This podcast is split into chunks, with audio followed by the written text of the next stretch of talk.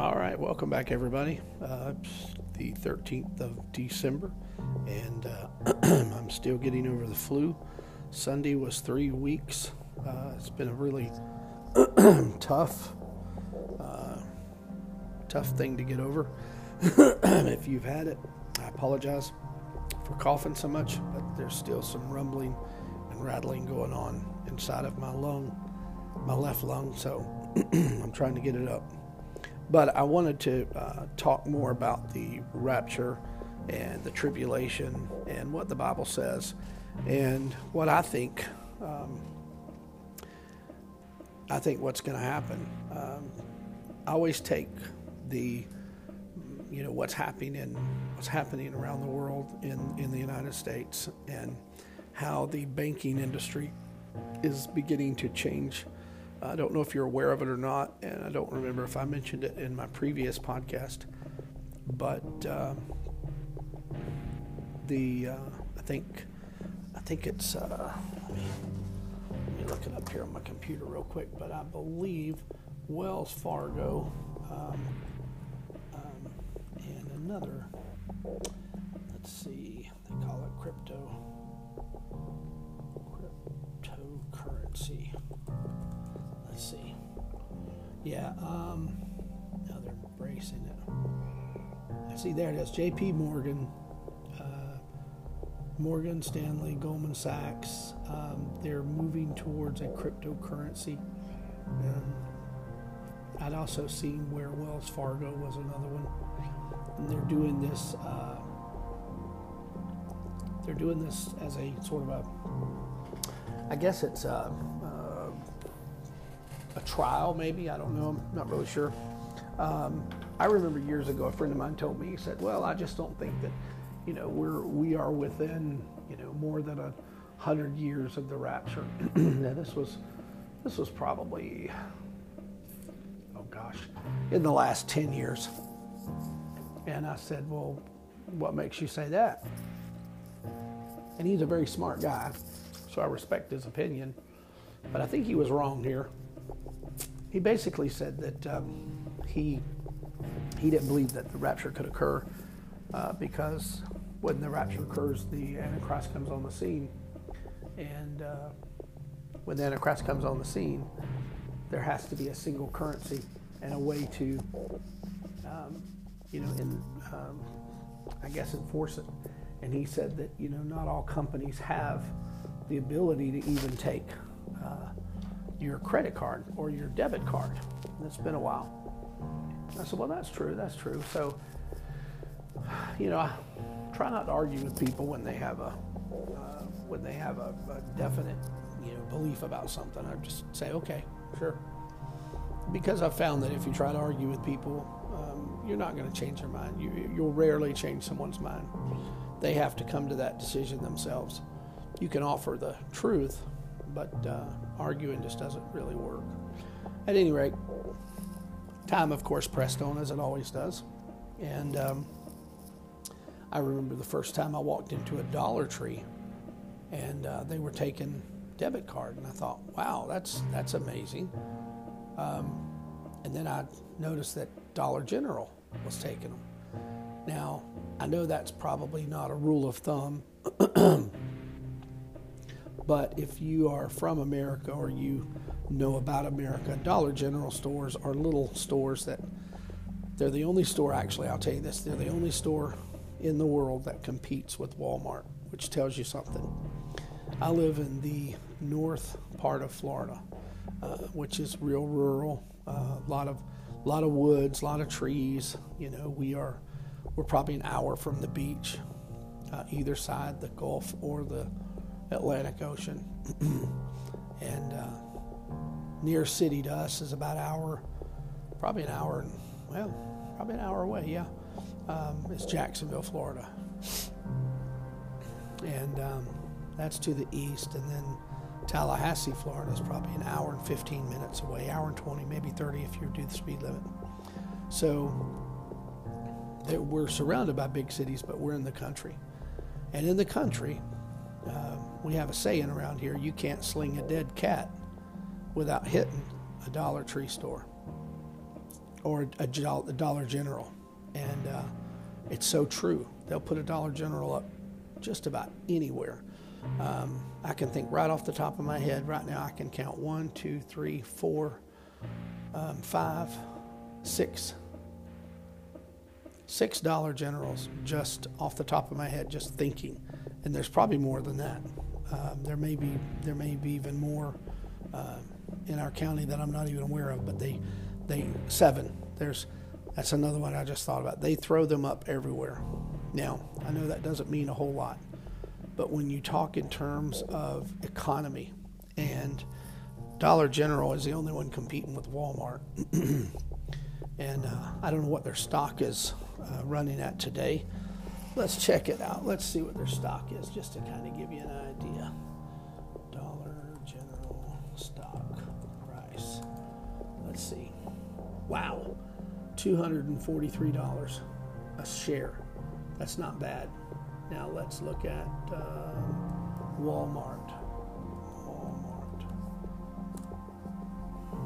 Walmart's only a, a $147. The other one was 240 something. That's Dollar General.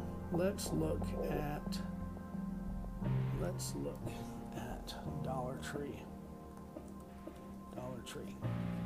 Theirs is 144. Theirs is right about the, uh, same place as uh, as Walmart. So the point I'm trying to make is this: the stock price at Dollar General is 240 something dollars. Everybody else is 140 something. Dollar General throws them throws a store up they'll have it ready and built in no time. I just thought of another one. That's number eight, um, and they'll have it built and ready and stocked. And depending on where the area is, um, they'll have sometimes they'll have fruits and vegetables. They'll have potatoes and onions, and they'll have a small uh, section of uh, meats. Okay, they are competing directly with Walmart. More Americans visit a Dollar General than do Walmart. The average American, I believe, enters a, a Dollar General, I think, three to four times a week, when Walmart is probably just once a week. So Walmart is really China Mart, but they're they're directly competing with Walmart and they're doing well. So when I walked into a Dollar General, and they not only took my debit card because I'm I'll tell you people, um, I'm old school, and uh, but I have embraced the, the cashless system, and I use my credit card for everything. And then I transfer money from my bank at the end of the month to pay my credit card. So it's really bizarre when I think, when I walk in here and I see this automatic checkout counter because most of these Dollar Generals, they build them in the poor sections of town. They're not stupid. They know who their population is. And so a lot of the people, when I'm in the Dollar General, don't have a credit card. They don't have a debit card. These are mostly minorities or, you know, the marginalized citizens of our of our county. They're poor basically. And they have a mindset of, you know, they don't trust banks and so they keep a lot of money um, on themselves. In fact, I think the statistic is for every dollar that a white American has in the bank, a black American has a quarter. So they don't they don't trust banks. It's not that they don't have the money; they just don't trust banks. Now a lot of times they don't have the money too, but this just goes to show their mindset.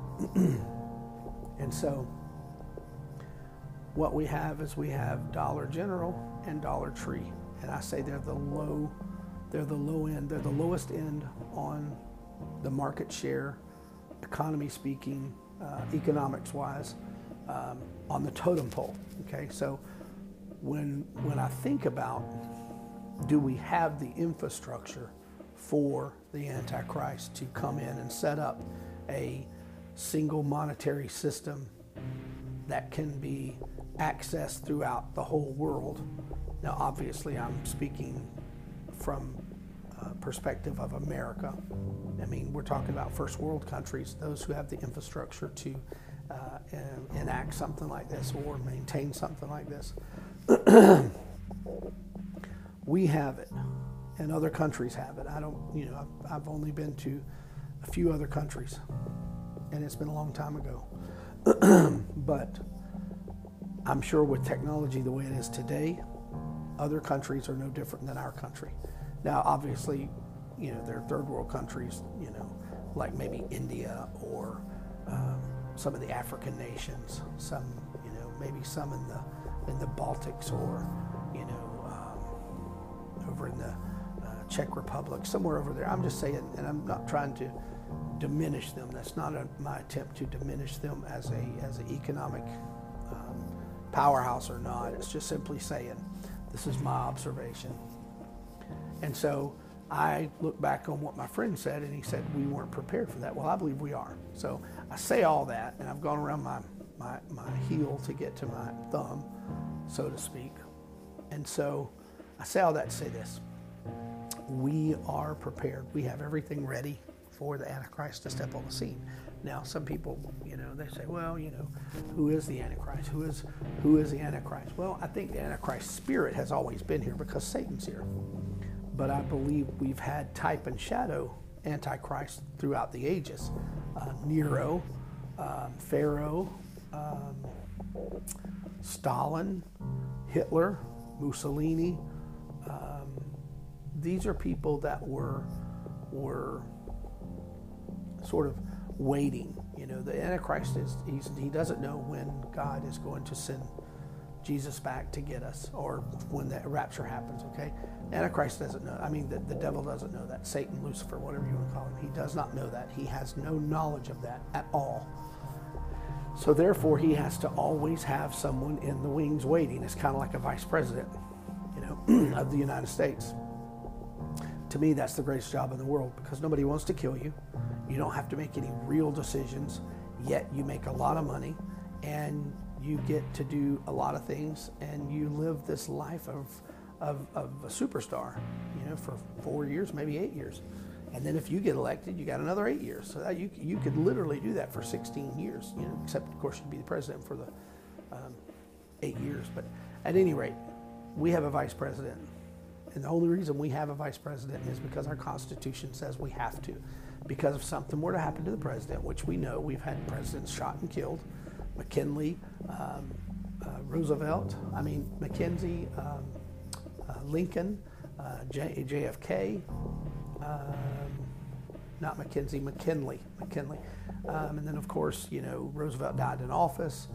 Anyway, so there has to be someone to take over because we, we, we we put a lot of emphasis on the President of the United States because it's one of our three branches of government. And so we put that on them. Uh, we basically have them, uh, you know, as standby in case anything were to happen because we don't want anything to happen. But if something were to happen, we would need them to step in immediately and be able to say, okay, we've got this. Nothing's going to change you know, um, we we can still run the executive branch of the government without any problems, even though we have Congress, we have the House, and we have the, um, you know, the the Senate and all that. It just basically says everything's going to be okay. We, we've got it. But now, think about it this way: if if say, for instance, um, you know, the, the president were not killed, then all, then really all that's going to happen is that in four years or however long the president's in office, four to eight years, the uh, vice president is going to do something else. He or she will just, you know, at the end of the term, they're gone, they're done. But in the case of JFK, we had Lyndon Baines Johnson. LBJ, they called him. And uh, as soon as Kennedy was shot, you know, LBJ became the president. They swore him in on Air Force One on the tarmac because that's how quickly they needed someone to take over. He was there, he was ready, he was waiting to take over. Okay, so you're, you're probably asking yourself, well, okay, where are you going with this? And, and I will tell you, I'm going here. Hitler was in the wings, he was waiting, he was like a vice president. He was a very active vice president, so to speak, in terms of what he did. Um, Mussolini, um, Pharaoh. Pharaoh was ready, he could have done it. But you see, all these men might have been capable and ready to accept the spirit of Satan, to be inhabited by Satan, to become the Antichrist, which we know is just replacement Christ. But was the world ready? Were we economically ready? Because, see, that's how the Antichrist is going to rule. He's going to rule by money, by power. And if you can't go and buy food for your family, then your family's going to starve to death, or you're going to have to steal, or you're going to have to shoot and kill animals and eat them. How long are you going to do that? What if they don't allow you to have a gun? Which I'm guaranteeing they're not going to. The Antichrist is going to take guns away. He's going to take everything away from everybody. See, I don't want to be challenged by anyone who wakes up and realizes that he's a bad guy. So, the world was not ready. Today, the world is ready. Today, the world is ready for the Antichrist. And you might be saying, well, what makes it different today than it was when Pharaoh was around? Technology, one thing. And Israel had not been a nation. Remember what the what the prophet said there that this um, this this these people will be will become a nation in one day. And everybody was like, well, that's just not possible. There's just no way that'll happen. And damned if Israel didn't become a nation in one day. May the 14th, 1948, they declared that they were a state, a sovereign state, sovereign nation. Now, shortly after that, Egypt and Syria and whatever the other countries were, I can't think of them right now, all came against them, surrounded Israel. Jordan, I believe, was one of them, came after Israel to kill them. They didn't want them. They, they thought they shouldn't exist. And so it said also that those who see this nation become a nation, in other words, this generation that sees Israel become a nation, shall not pass away until the great coming of the Lord. Now, a lot of people get this confused. The first coming was when Jesus came as a baby. The second coming of Jesus is going to be when we come back with him because he's not coming down to get us in the rapture. Okay, he's not coming to the earth. We're going to meet him up there, wherever that is. So that's not considered second coming. So the second coming has to be at the end of the seven year period, okay? Because the Bible speaks of the first three and a half and then the second three and a half. And then he talks about the seven bowls and the seven trumpets and the, and the seven seals and all these things that happen brings a calamity upon this earth. So each time he does that, he's trying to get Israel's attention because the tribulation has often been referred to as Jacob's troubles. Some people say Jacob's trials. Uh, either way, it's referring to the nation of Israel who has turned their back on God. See, Jesus came to, to, to the nation of Israel before they were a nation. He came to the people, the Hebrew people, uh, the modern day Israelites, and he preached to them. They rejected him. So when they rejected him, okay, he said, Now take this to the Gentiles, or as the Jews will say, the Goyims. And he says, Take this to the Gentiles. Take my message to the Gentiles. We are the wild olive branch that's spoken of, that is grafted into the tree. Okay? So Jesus said, You know what? I'm going to put this on the back burner dealing with these people, the Jews. But I'm going to come back and deal with them. I'm going to come back and deal with them. And when I deal with them, it's going to be during the tribulation. And so, because Jews have rejected Jesus, Jesus wants them to know that He is the disciple. Because remember, He said, "I will not, I will not come back until I hear you on the mountain, stand on the mountain, and, and cry, you are, you know, you're the Lord. We believe in you, Jesus Christ, basically." And I'm summarizing. But the Jews are going to have to come under persecution. So, this is what I believe is going to happen. I believe we are on the very wisp of the air of the breath of God of, of leaving. And when I say leaving, I'm, I'm talking about the rapture. If you believe in Christ, if you've accepted Christ as your Savior, if you believe that He was the only begotten Son of Jesus, of God, and that He came to this earth and died for us, then you will be taken in the rapture. Now, I'm going to go into that in a little while. So, this is what I believe. I believe the rapture is imminent. I mean, it's always been imminent. Let me let me rephrase that. I believe the rapture is coming soon. Um, I think that uh, we've, if you've noticed in the in the news, if you've kept up with it, all these FTX uh, cryptocurrency people are dying. These are multi-billionaires. They're dying. One died in a helicopter crash. One drowned. The other one died, I think, from a complication of uh, irritable bowel syndrome. Um, another one, uh? It's like five of them. Anyway, they just captured the uh, the boy, the young boy, um, Fried, from the Bahamas. Um, he is supposed to speak before a commission in Congress. I find it very interesting that they they got him the day before he's supposed to speak. Now, my guess is that cryptocurrency. We know for a fact that he funneled millions and millions and millions of dollars to the Democratic Party and to Democratic leaders. he also funneled money to the FTC. Um, anyway, he was basically paying a bunch of people off. Now, thousands of people lost a lot of money to this guy because they invested in his FTX, him and the other guys. But he became the fall guy because I think he's young and stupid. He doesn't know any better. But they're gonna they're gonna tie up that loose end just like they killed all the other guys with the cryptocurrency. Now you can say they died in a car accident. You can say they died in a helicopter accident. You can say they drowned. Um, but I believe there's a connection between this, the uh, Epstein Island, the the child and sex slavery that's going on that nobody wants to talk about because there's so many people involved in it that are high up in government and that are um, rich and powerful, either movie stars or just rich and powerful people. This is going on in America. In fact, uh, the number one place for sex trade, sex, uh, I guess, sex slavery, believe it or not, is Atlanta, Georgia. I find that so incredibly. I always thought it would be New York City or uh, LA, you know, maybe even Chicago, but not Atlanta, Georgia.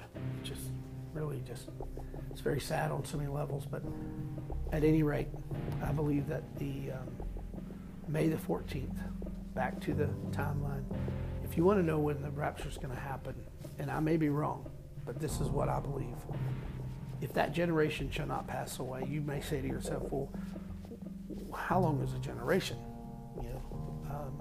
Well, the Bible will tell you if you look at it. If you believe the Bible, it says 80, it says um, 70 years is a generation, 70 years. But 10 if they be of strength. Now, you may be asking yourself, what the heck is that saying? What, what is he saying if they may be of strength? Well, what he's referring to is that he, he, there's going to be a strength given to them. To them who? To the nation of Israel. So, because he's saying, this generation shall not pass that sees the great and coming uh, return of the Lord. He means pass, he means die. Okay, so this generation that sees it, I can give you an, an idea. Benjamin Netanyahu was born in 1948. He was born in Israel in 1948. So, if you say, okay, well, what what is a what's a generation? Well, let's do the math. Let's do the math. All right, so you've got you got 1948, okay, 1948, and then 2022. let's do the math and figure out, you know, uh, what's going on with that. Let's see if we can find a little calculator here so I don't want to get it wrong. I'm terrible at math. 2022, you might be doing the math with me, minus 1948. That's 74 years. Now, 74, but we said a generation is 70, right?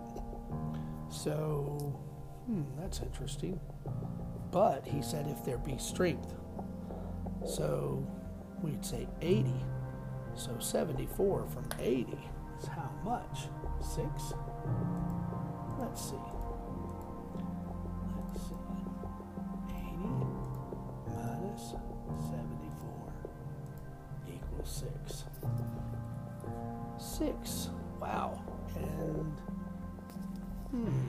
That's interesting because if this generation isn't going to pass away, May 14th, 2023, let's see,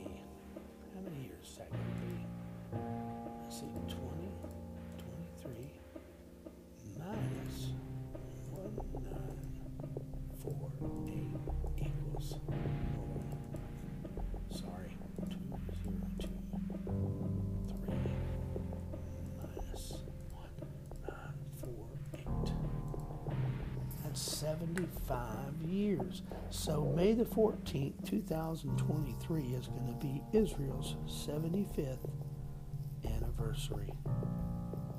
Now you might be saying to yourself, "Well, that makes no sense because how do you get the how do you get the, the, the, the 12 in there or the 6 in there? I'm sorry." So let's just say 2023 May 14th. Let's say that's the cutoff date. Let's just say that, you know, generation shall not pass away, but that's 75 years. So we've still got to add seven years to that. So if that's the case, you have 75 years already. So a generation could last 80 if they have strength. So that's only five years. So how do you get seven out of that? But let's just say it happens in 2023. Then we know there's seven years. So we add that to it. So it's going to be 20, 29 of the second coming, if the math is correct. If I'm right, I could be wrong. But what if we said 80 years? Because remember, it said 80, this generation should not pass to the great and coming. So 2029 and 2023, let's see, how many years is that? 2029 minus 2023. That's six years. So there's a year missing in there. So maybe it's 2024. So maybe he's coming in 2024, which means he'd have to come anytime between now and May the 14th. Now, my opinion, and I could be wrong, my opinion is I think I think he's coming next year. Heck, he could come now for, for what it's worth, but I believe he's coming next year. And uh, I think the the idea that uh, we're not ready for it is not necessarily true. Now, you might be saying to yourself, well, who do you think the Antichrist is? Well, there's only one man that I know of could step into the role of the Antichrist that would really fit the bill. And uh, because it says that he'll be he'll be Jewish or he'll be able to appeal to the Jews and to the Muslim. Who better to do that than a man whose mom was a Jew and whose father was a Muslim? It talks about him having, you know, wool, wool hair. Well, I can only think of one person who still has enough political moxie that he could step into that role. And uh, I believe that person to be Barack Obama right now. I believe he is the stand in for the possible return of, of, of um, or the, the rapture, I should say. I think that he could definitely step in and, and calm the fears of the people. Now, gone 29 minutes, so I'll probably make another one and um, talk about what's going to go on during the tribulation. So I'm going to end it right there, and um, we'll have another episode. Thanks for listening.